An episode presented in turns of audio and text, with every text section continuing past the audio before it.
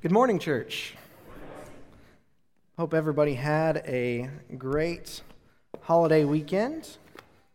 Yes, that's, what I, that's what I like to hear. I got to spend some time with my family, and we had a wonderful weekend. And that really is the whole experience, right? Christmas weekend. We get to wait for exciting things. Can you get me to my first slide, please? Thank you. So, we are continuing our Seeing Jesus Through the Eyes of series. And here in a little bit, I'll tell you who we're seeing Jesus through the eyes of. But first, let's talk about Christmas. That is the experience of the holiday weekend, the joy, the excitement. Were there any kids in here who had trouble sleeping? Any adults in here that had trouble sleeping? I think the person who was most excited for Christmas at, at my parents' house was my dad. My dad loves Christmas, his excitement, his joy at watching my kids open their Christmas presents is through the roof. It is as high as you can get. And some of you may have felt like Christmas has taken forever to get here, and now the day after, it's over. Just like that, 24 hours, it just snapped right by. And so we get to celebrate, see family, celebrate the birth of Jesus. We get to have a great time at Christmas. Unfortunately, that's not everybody, right? Some people are missing loved ones for the very first time this holiday season. Some of us have not great experiences of Christmas as a child. Your Christmas as a child was maybe filled with coal and not lots of fun things. And so there are these two kind of um, opposites when it comes to Christmas. Some people, maybe, maybe even most people, have wonderful joy and excitement, and others may just despise and, and dislike the holiday season. So let's first let's talk about the excitement, the joy, the waiting. So when you're a kid, there are lots of things to wait for, right? There's holidays, there's birthdays. Our house, if we tell the kids we're going to the zoo, they are so excited. And it's like, when are we going to the zoo? How many days until we're going to the zoo? We're going to the zoo on Saturday, and today's what day is today? Monday? That's one, two, three, Oh, that's too many days. Can we go tomorrow, right? There's, there's this excitement of going to the zoo. There's a, in our house, we're also waiting on a new baby. Uh, my four year old keeps asking, Can baby Esri come out now? And it's like, No, no, she can't come out now. she, she needs to wait just a little bit longer. And that is our experience as we grow up, right? We wait for holidays, we wait for birthdays. Some of, some of you that are getting into your teens, you may be waiting for that first boyfriend, that first girlfriend, right? That's an exciting time to meet someone that you think you really like, right? Then you wait for graduation, and then going to college, and then graduating again. Then getting married, getting that first full time job. That's an exciting thing, right? How many of you remember getting your first full time job and thinking, look at this, I make so much money. I was making like $3 an hour at Burger King, and now look, I got a full time job. And that's so, so exciting. And then uh, buying your first house. That's an exciting moment, right? All the way up to having your own kids. And then you get to watch those milestones happen again. You get to watch your kids take their first steps, you know, eat their first solid food, and you get to watch your milestones happen for your kids. And eventually, as you become a full grown adult, you've got a family, or maybe you decided not to have a family and you're, you're excited for big vacations. How many of you are ex- excited to retire? Anybody? Ready to, ready to retire and, and totally be done, right? And then you get to watch your kids have kids. And there's life is full of fun, exciting events. And so we're going to continue our Christmas story to after Jesus is born, right? That was yesterday. So let's move on, and we're going to go to one of these joyful moments in Joseph and Mary's life. And so we're going to start right here. When the time came for the purification rites required by the law of Moses, Joseph and Mary took Jesus to Jerusalem to present him to the Lord, as it is written in the law of the Lord. Every firstborn male is to be consecrated to the Lord and to offer a sacrifice in keeping with what is said in the law of the Lord a pair of doves or two young pigeons. This is a moment in Joseph and Mary's life that they have been waiting for. They knew they were having a boy. They've known they're having a boy since the very beginning. And this is part of the law of the land. This is what they have to do. So they are excited and they are waiting for this moment. To their surprise, there was another man who saw Jesus, and his name was Simeon, and he was also waiting for this moment. And this is a moment of true advent, of true expectant waiting. Simeon is so excited for this moment, and nobody even knew that he was waiting for this moment. So let's see. There was a man in Jerusalem called Simeon who was righteous and devout. And I'm going to steal Richie's words from last week to say, righteous people make right decisions. So Simeon is making a right decision in this moment. And he was waiting for the consolation, the comfort, the relief, the soothing, the restoration of Israel. He was waiting for God. And the Holy Spirit was on him, and it had been revealed to him by the Holy Spirit that he would not die before he had seen the Lord's Messiah. Can you imagine being told that you would see the Lord's Messiah, you would see the restoration of your people before you die? What does that even feel like? What kind of joy and excitement and waiting is that? I was trying to come up with a, a story for you guys. I was trying to come up with something that could maybe compare to this feeling. And the only thing that I could think of was this day. As I sat in a room, and that's me and my mom, I know, I, I was really young when I got married. Um, and I can remember this day.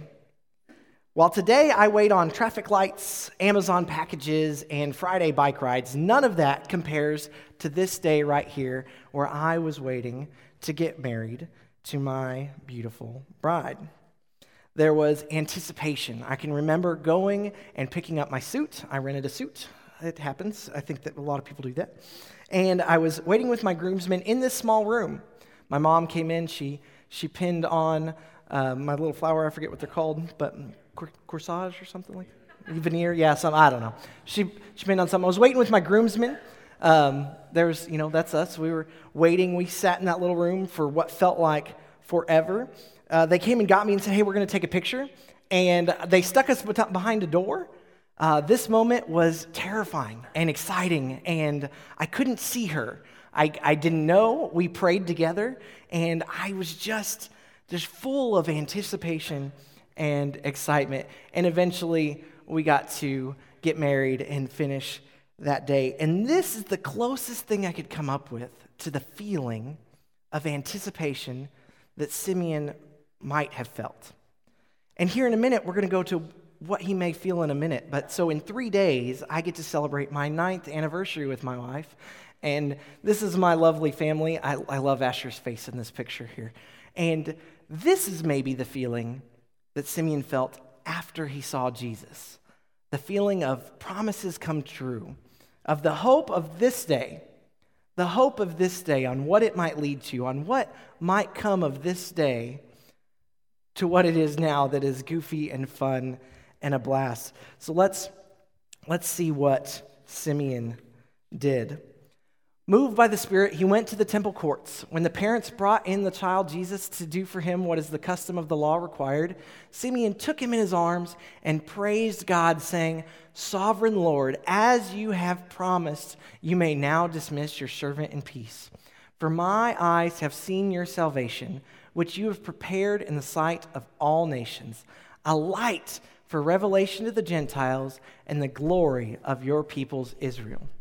The child's father and mother marveled at what was said about him. Then Simeon blessed them and said to Mary, his mother, This child is destined to cause the falling and rising of many in Israel, and to be a sign that will be spoken against, so that the thoughts of many hearts will be revealed, and a sword will pierce your own soul too. Simeon's anticipation and excitement and joy, and who knows how long he had to sit and wait for this moment. It doesn't tell us how long that the Holy Spirit was on him and that he waited for God to deliver a promise that he would see the Lord's Messiah.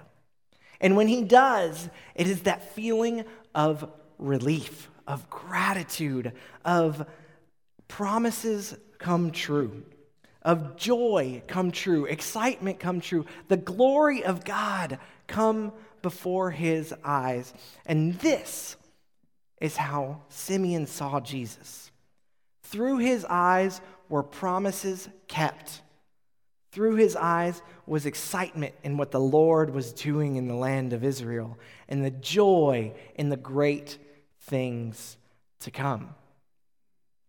And yet, at the same time, not too far from where they were, there was another man who had the exact opposite feelings. Let's move on to Luke. After Jesus was born in Bethlehem from, uh, in Judea during the time of King Herod, Magi from the east came to Jerusalem and asked, Where is the one who has been born King of the Jews? We saw his star when it rose and have come to worship him. When King Herod heard this, he was disturbed, troubled, alarmed, and all of Jerusalem with him. When he had called together all the people's chief priests and the teachers of the law, he asked them where the Messiah was to be born. In Bethlehem in Judea, they replied, for this is what the prophet has written. But you, Bethlehem, in the land of Judah, are by no means least among the rulers of Judah, for out of you will come a ruler who will shepherd my people Israel. Then Herod called the Magi secretly and found from them the exact time the star had appeared not in the sky. And he went from Bethlehem. He sent them to Bethlehem and said, Go and search carefully for the child. As soon as you find him, report to me so that I too may go and worship him. King Herod hears of Jesus, who is the Messiah, the King of the Jews, and his first thought is, Oh no my power, my rule, my, my, I am threatened. I'm alarmed, troubled. And his first reaction is to lie because his intentions are not pure. And we know his intentions are not pure because he is troubled and alarmed and doesn't want to go worship this new king. And so he lies to the wise men. He lies to the Magi and says, Go find him. Let me know where he is, and I, I will go and worship him. And we know for a fact this is a lie because of what comes next.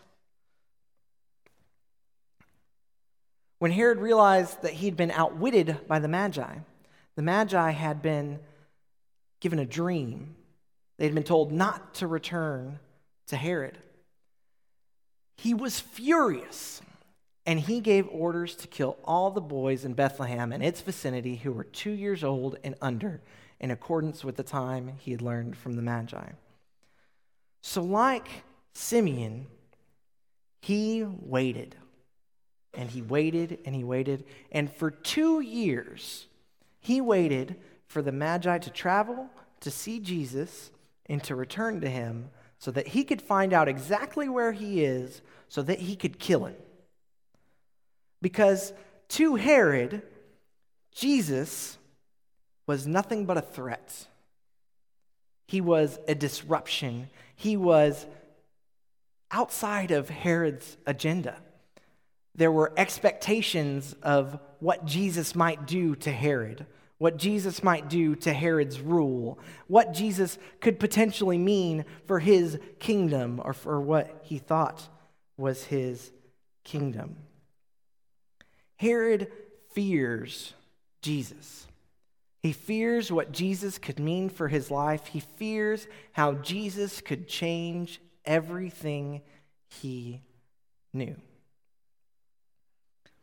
And so we have these two different people who waited. We don't necessarily know how long Simeon waited, but we do know how long Herod waited. We know that he waited for two years. And one of them saw Jesus as excitement as joy, as glory, as the promises kept by God. And then there's Herod, who hears, he brings all the chief priests in, he hears the prophecy that a ruler would be born in Bethlehem, and his reaction is fear. His reaction is the exact opposite of Simeon's. It's not excitement, it's distrust, it's anger, it's what if? What could Jesus do to me that would hurt my life, that would hurt what I'm about, that would change the things that I don't want to change. And so, church Christmas is over. The new year starts in just a few days, and you have a choice. You've heard from Bruce and Richie and Thurman, and now me, that all these different people saw Jesus in a different light. And you, as you enter this new year, you have a choice to make on how you are going to see Jesus. Is Jesus the promises that God has offered? Is Jesus the excitement of a life with God? Or is Jesus a threat to the way you live? Is Jesus a threat to your expectations on what you want to happen? And that's your choice. You can choose to be restored and rejoice by Jesus' coming, or you can choose to destroy what's around you in fear of what Jesus might do to your life. You have a choice to make every single day of your life. And I pray that you choose to see Jesus the way that Simeon saw Jesus. If you would like to choose Jesus today in baptism, if you are in need of prayers, our shepherds are available around the building, and we are so thankful that you were able to join us today. I hope you had a wonderful Christmas, and I hope this next year you choose Jesus.